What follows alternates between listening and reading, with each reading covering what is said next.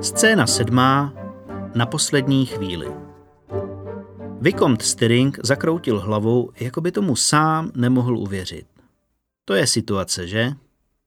Filip seděl schlíple naproti němu na opačné straně onoho ohromujícího stolu, o němž se dalo říct, že není se řadištěm vojáků jenom proto, že po něm náhodou nepobíhal seržant a na nikoho neřval.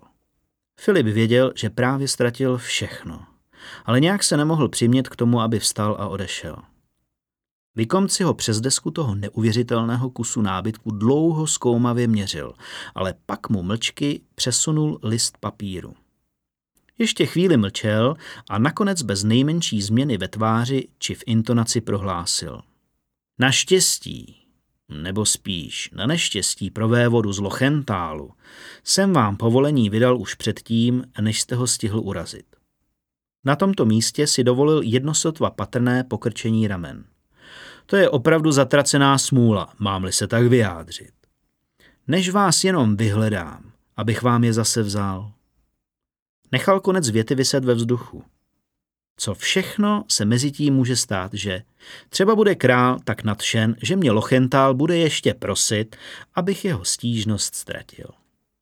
Řekl to tónem, který naznačoval, že Vikont nemá vůbec nic proti tomu, když ho lidé o něco prosí. Ba naopak je to duch všech jeho obchodů. Filip ale tuhle rovinu nevnímal, stejně jako si nevšiml neúctivého vynechání Lochentálova titulu. Zíral na listinu a fixoval pohledem královskou pečeť, která se leskla až úplně dole.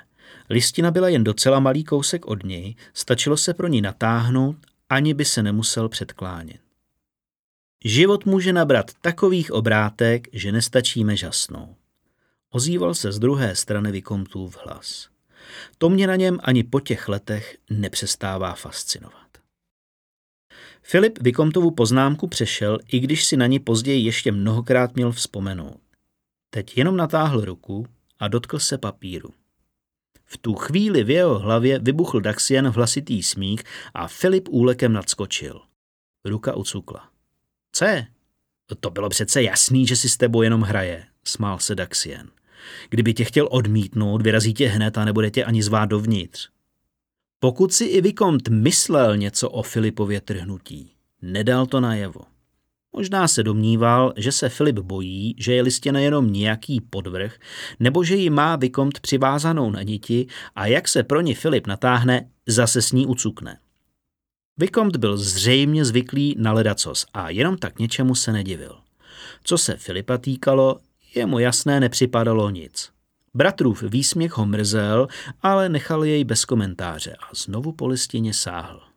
Tentokrát si ji přitáhl. Děkuji. Vypravil ze sebe, když se hmatem přesvědčil, že je pravá.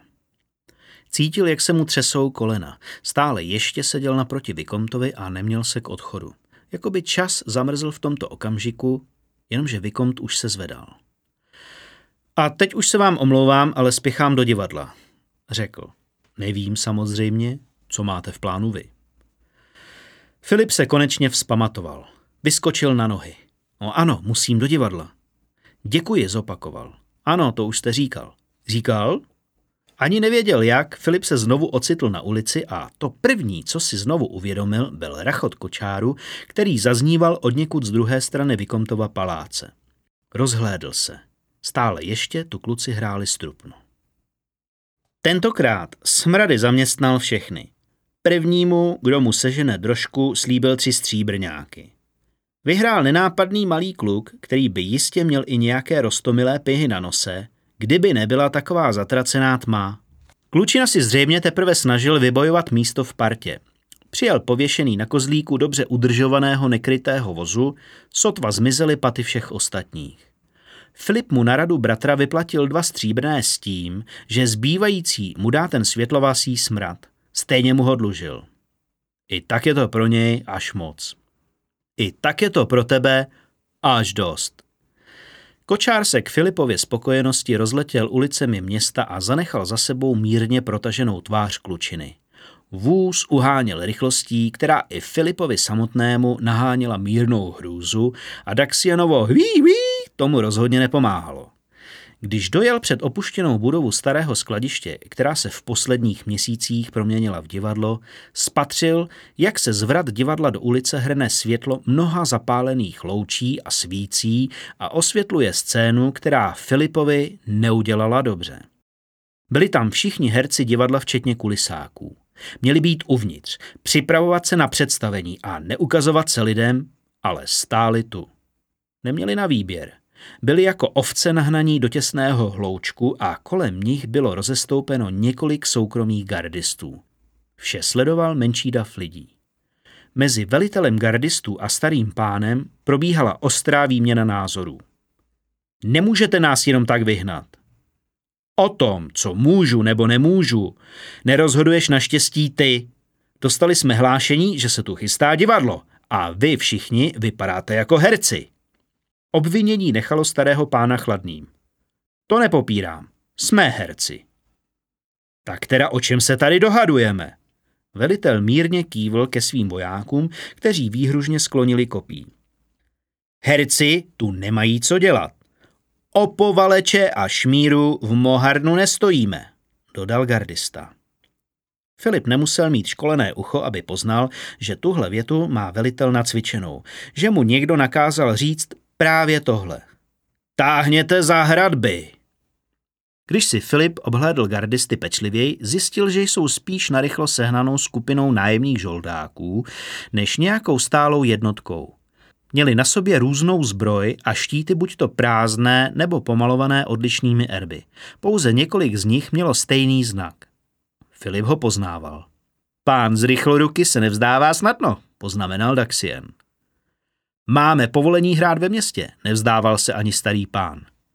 Velitel se zachechtal. Tak mi ho ukaž, starče.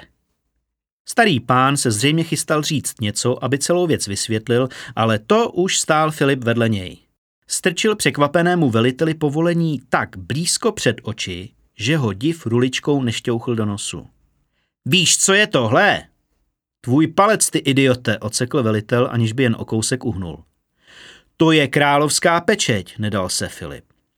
Konce provázků, zatavené do vosku, se houpaly veliteli pod nosem. Tak čti, jestli to umíš. Velitel zamžoural na pečeť.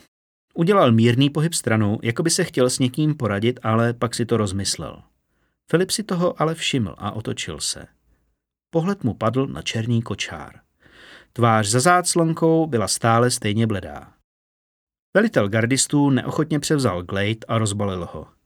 Chvíli přejížděl očima po jeho řádcích, pak ho Filipovi vrátil a zavelel vojákům. Otočili se a hlouček herců se v mžiku uvolnil ze sevření ozbrojenců. Divadlo mohlo začít.